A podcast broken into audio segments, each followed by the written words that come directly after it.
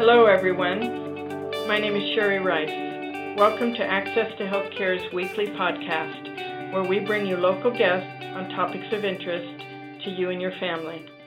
Today is our fourth and we thought maybe final podcast on a series on Washoe County School District and the impact COVID 19 has had on our children's education. But I think we probably will continue with these podcasts in the future so that we can get this valuable information to you on a consistent basis. And as always, my guest for this series has been Katy Simon Holland, past president of the Washoe County School Board and a current Board of Trustee member. Welcome, Katy.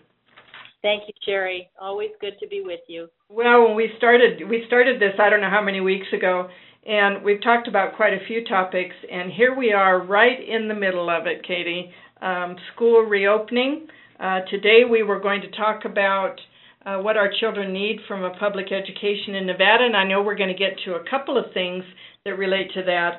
But you know that right now, what people want to hear is about reopening our schools and our children going back to school. So, why don't we just jump right into that? Because not only has this become a local topic, but a national hot topic um, with uh, the school reopenings in some of our uh, other states, and I know that California has chosen not to reopen their schools except virtually. Isn't that right?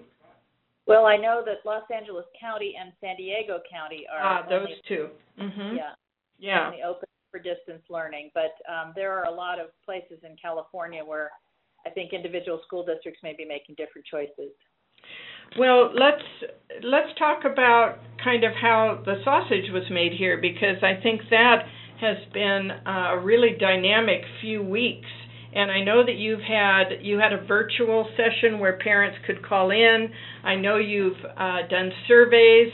I know that the Washoe County School District has put a great deal of effort into hearing uh, what parents would like, haven't they? We really have, and uh, you mentioned the survey, and of course we had uh, we had about um, 8,000 responses uh, to a survey, which is just remarkable uh, and very much appreciated that so many folks, including students, uh, took the time to respond to that.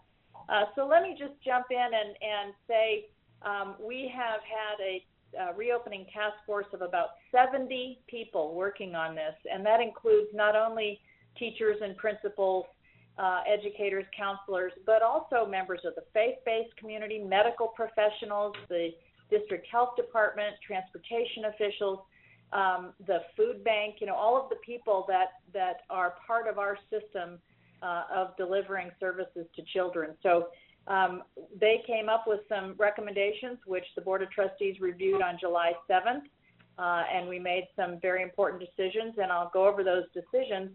But I do want to say the more I read and the more research that comes out, the more comfortable I am and more confident I am about the decisions that we've made. So let me just review what, what those decisions are. First of all, um, we will be opening elementary schools for full time, five day a week learning. Now, that will require that uh, everybody has a face covering unless there's a medical or a behavioral condition that uh, requires that they not wear a mask. Um, that will require social distancing. And we're able to do social distancing in our elementary schools because we have more space. We have things like music rooms and uh, space in the cafeteria, et cetera. Um, we'll also have children being uh, socially distanced at lunchtime and at recess. Uh, and we will also, as we have said all along, make it available to every single family. If they want to do full time distance learning, they can do that. They can either do it through our North Star Online School, which is a K 12 public school, or they can do it through their zoned school, uh, which is you know where they would be attending, where their child would be attending if they um, were not uh, distance learning. So um, lots of options for folks. We we know from research that uh, children not only are not um, uh, becoming infected, but they don't transmit the coronavirus um, as dramatically as adults do. Younger children uh, don't get as sick, and uh, and when they have the opportunity to be social distance uh, in places like Denmark and Norway, uh, including our own YMCA childcare throughout the United States and uh, particularly in New York, uh, not a single case of transmission uh, of coronavirus from a child to an adult, and no outbreaks were uh, reported. So we feel really comfortable that um, bringing kids back, as has been said by the American Academy of Pediatrics and others, it's on balance. It's more important to get these kids back to school. They they suffer more when they are not uh, in in a school environment, and we know that for a lot of reasons. So, elementary school, they'll be coming back. And, and let me ask you about about that because somebody uh, made a comment to me that if you were a child, say in Mrs. Smith's class, that that's really your pod, sort of, that you would be staying with that group of children. Yeah, that's generally uh, what we'll do in elementary school, and of course the the uh, principals are right now, um, you know, working with the teachers in their schools to develop the best plan for their school because of course all of our elementary schools have different layouts and different you know different right. Enrollments and all that so there that will be done on a school site basis how those uh, how those things will be laid out but i i watched a, a nbc news broadcast the other night about reopening of schools and i would really uh, recommend it for people who are are concerned um, and there were five pediatricians being interviewed, and to a person, every single one of them said, "Get the, our elementary school kids back to school." Right. And when asked if they would uh, put their kids back in school, they said absolutely. So I, I'm really comfortable with that decision. Uh, and of course, teachers will do, be doing a lot of cleaning, uh, which is uh, going to be required uh, in the classroom. One other thing that um, is really important, we've also spent a lot of time this summer working on our ventilation systems in the schools, and of course we've done deep cleaning in every single school site. Uh, but we will be um, increasing the amount of fresh air that is uh, circulated through our school buildings. So that's another really important factor of keeping everybody healthy. And then, of course, uh, face coverings will be required on the school buses, and we'll have assigned seats for kids so that there's social distancing on our buses. And then uh, middle school and high school, we don't have the space and we don't have enough teachers to be able to do socially distanced five day a week learning in our middle and high school. So we will be on an alternating plan where uh, half the kids essentially will be at school on Monday and half will be there on Tuesday. So kids will go every other day and in a two week period, uh, kids would attend school for five days and would be uh, distance learning for another five days. And we're certainly working with our uh, child care partners and uh, facilities like the Boys and Girls Club to um, to see how we can have alternative places for uh, our younger middle school students who really can't you know, or many of whom are not able to do that distance learning very well on their own, and their parents may have to go back to work. So we're we're still working on all of that. And one other thing, um, anyone who doesn't have a face covering um, will be provided with a reusable face covering. If students or staff don't have one, um, they will be provided with one. So um, we want to have everybody uh, back wearing a face mask. And again, I saw just in an article today uh, another report on uh, how significant a decrease in uh, the severity of illness and the transmission of illness if everyone will just wear a face covering. Yep. Yep. So middle school, uh, where where is the um, the funding coming for all of this uh, personal protective equipment and the all of the things that you need to be doing? Well, we've already invested um, about $750,000 in personal protective equipment. Uh, we invested another $700,000 in uh, getting uh, Wi-Fi hotspots that we can distribute to families, and also equipping uh, many of our school buses with Wi-Fi, so that we'll have. We think we've taken care of the Wi-Fi for for families, and we are uh, looking forward to getting some relief through the uh, CARES Act that was passed in March uh, that should be returning about $9 million to the school district, and that will be paying for uh, some of that personal protective equipment as well as uh, additional teachers and, and staff that we may need. And then I want to give a big shout out to a couple of organizations. Um, uh, of course, the Education Alliance of Washoe County has been getting donated computers and keyboards uh, from lots of organizations, uh, Rotary Club, uh, the Washoe Education Association. Lots of folks have stepped up to help us provide the computers that kids will need at home that don't have a device. Uh, and then we have some foundations that we're applying to for grant funding to uh, to help fill out our um, costs that we've already invested in this very expensive uh, virus. So, Katy, when when the survey was done to parents, what was their biggest concern, and did the majority of parents want to send their children back to school? The majority of parents absolutely did want to send their children back to school, um, and it was uh, it was significant. Um, it, let's see, I have the survey right here. Uh, one of the things that we've gotten a lot of questions about. Uh, oh, I'm sorry, it wasn't 8,000 family responses. It was 18,000 family responses. well. And and uh, almost 5,000 staff responses and a little over 3,000 student responses. So really incredible, about 25,000 yeah. responses.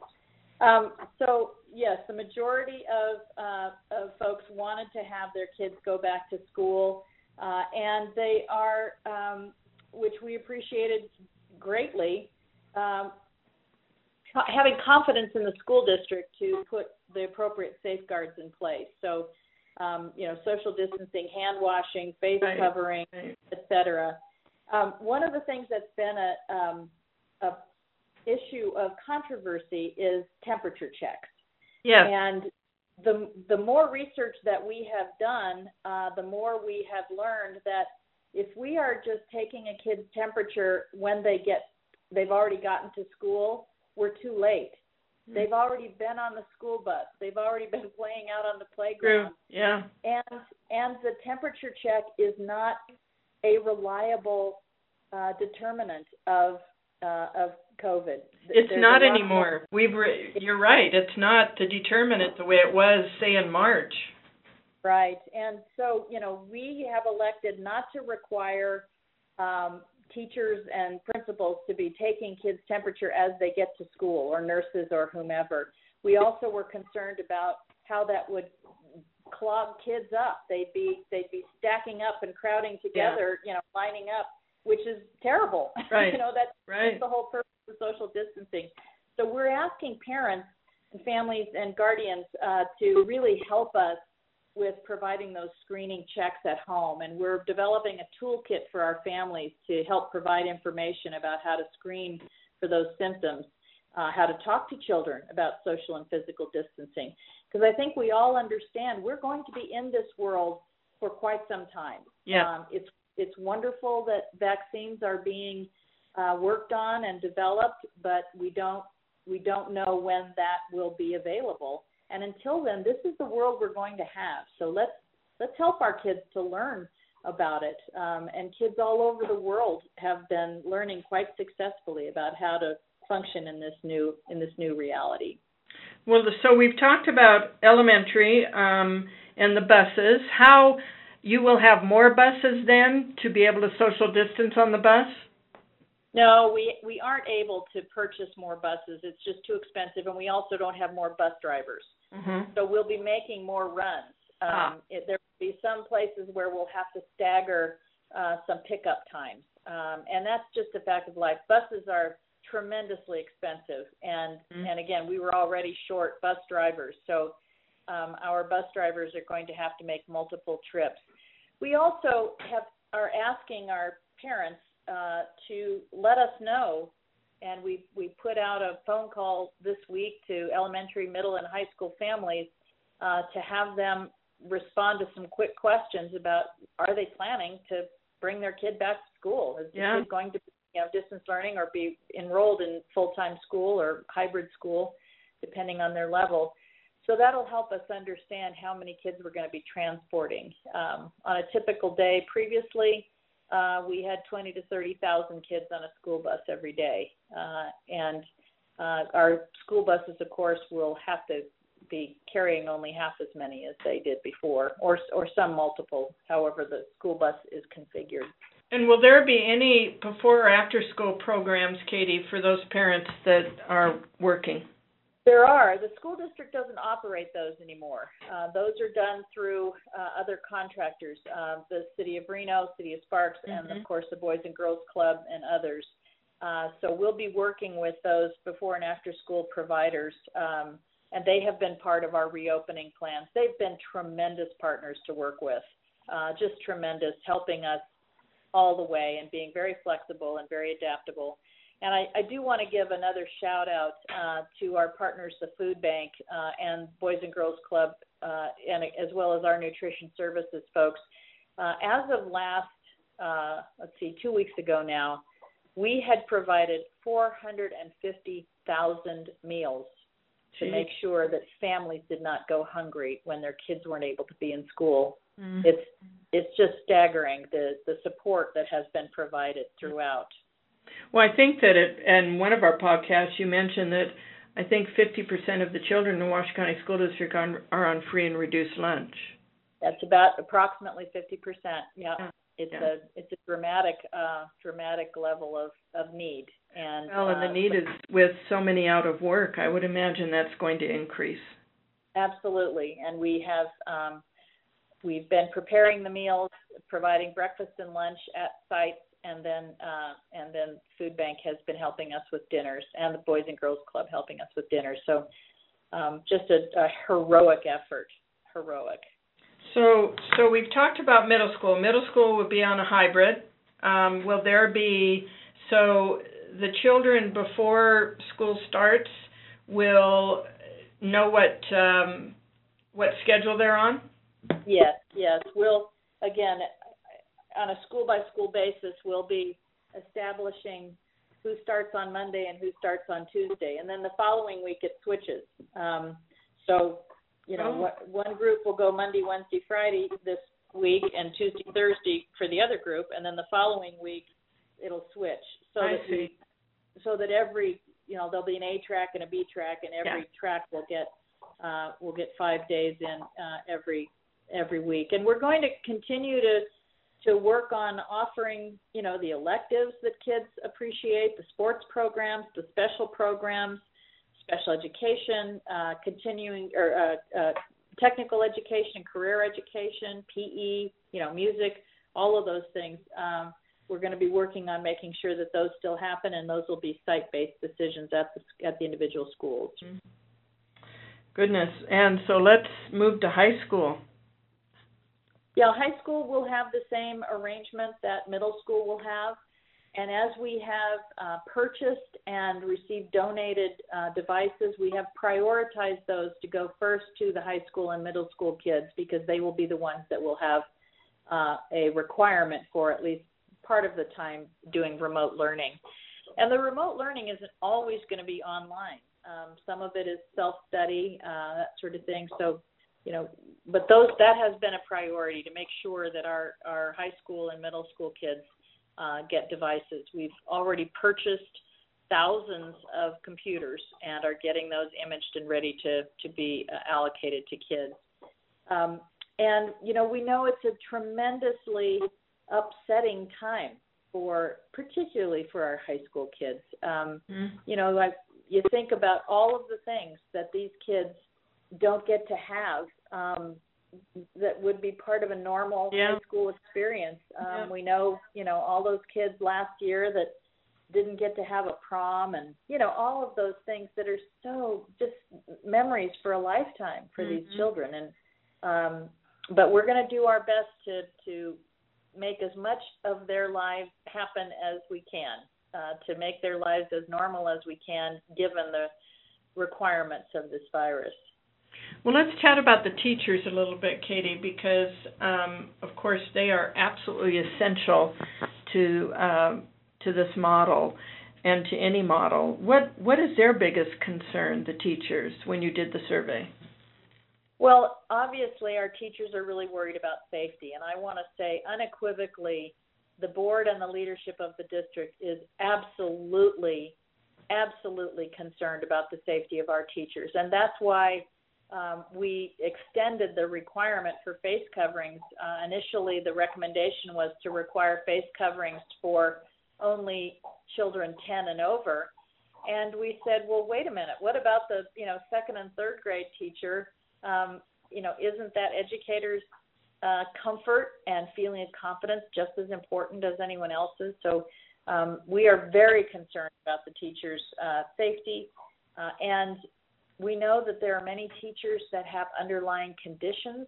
Um, we know that many of them are really uncomfortable with this model, and so we're working to provide uh, support and training to find out which teachers have conditions that put them at higher risk. So um, we're developing a cadre of specialized teachers who will be um, supporting the increased uh, participation in distance learning, um, getting them some you know additional training and support so they can be um, expert super users of our distance learning.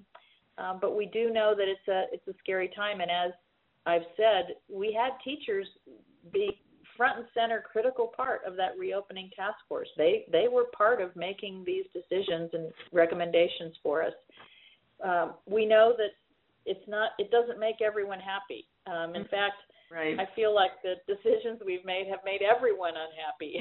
you know, the, the people who are pushing to reopen are mad at us because we're requiring face coverings, and the you know people who don't want their kids to go to school are frustrated that we're opening them at all and their kids will be left out of something. And, right. You know, it's, right. Uh, then teachers are worried about you know feeling like um, the public doesn't appreciate the value of you know that they're putting their lives on the line when sometimes it feels like for many people the reason parents were so anxious to have kids go back to school was because they don't have childcare uh that you know that the school is their daycare. So you know lots of feelings lots of emotions have been raised um, but we are we are absolutely working from science we're ba- basing it on research on CDC guidelines, on our own local health district folks who have been part of these discussions, uh, and uh, and of course the State Department of Education and state health officials as well. So um, but we know it's a very emotional time, and again, we're we're giving families the option if they don't feel comfortable having their kids come back to school, they can put them in distance learning full time. And if and if they decide once they've gotten in the distance learning that they want to bring their kid back to school, we welcome them back. Or those families that get in and are going full time and say, I just don't like this, they can move off to distance learning if they want to. We're trying to give people as much empowerment as possible to make the decisions that are right for their family.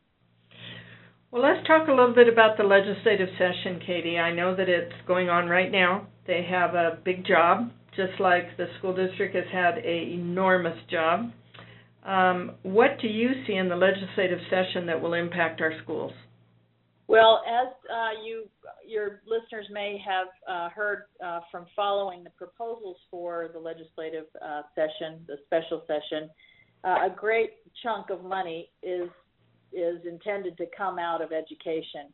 Um, we have been um, we have been advised that the recommendation is not to um, impact our what we call the distributive school account, which is the per pupil amount that uh, schools get that that is that is going to be protected but a lot of our special programs um, will not be protected. They're going to they're going to have to take that money from somewhere with a 1.2 billion dollar shortfall. Right. And so they're they're talking about cutting things like our Read by Grade Three programming and our some of our uh, English language learner programs and some of the special funding that goes to our lower income schools. Uh, so we're we're we're very worried, very worried. And just for context, so your listeners know how dire our circumstances are even to begin with before COVID. Um, in in the United States, the average amount that states give on a per pupil basis to public school districts is about thirteen thousand dollars per pupil. Well, last year we got six thousand dollars per pupil, and that was before COVID. Mm-hmm. And now we have all these additional expenses. So um, we're we're very worried, very worried, and um, I know that there are some legislators that are trying to find more revenues uh, for for public education and for other purposes. Um, I don't know what those talks will will yield, but um, why do you we, think the per pupil is so low in Nevada, Katy? Well, you know, it's a we're a low tax state. We have yeah, true. we have marketed marketed ourselves as a low yep. tax state. Yep. Uh, and so we are 49th or 50th in the nation in funding mm. to public education. Yep. And it's pretty hard to make a 21st century successful state uh, when you're 49th in funding. It doesn't mean that we have to be first in funding, and I'm amazed at how well we do with the resources we have. Uh, last year, Washoe County School District was named in the top 18% of school districts nationwide. Mm-hmm. Um, but you know, you can't keep asking educators and the educational system to produce great results when we have, you know, we have to feed these kids, we have to provide for their social and emotional needs. We have social workers in our schools. Uh, we have, you know, domestic violence that these kids come to school to, you know, to heal from. We well, and part of the topic that we were going to talk about today was um, what is the responsibility, what can you expect from an education in a school in Nevada, and what is the responsibility of the school to the child? It seems like we keep adding more and more to the schools. We absolutely do, and it's um, and it's good that we are adding social workers, and it's good that we are adding behavior specialists, and it's great that uh, Washoe County School District was named in the top 10 districts nationwide for uh, support for social and emotional learning for students. Um, it's, it's great that we do all of those things, uh, and it's sad that the school district has to be the the safety net for so many children. Right, right. But you know, and I, I had this conversation with my husband just now. You know, we we are responsible to society and to the community for educating a whole child.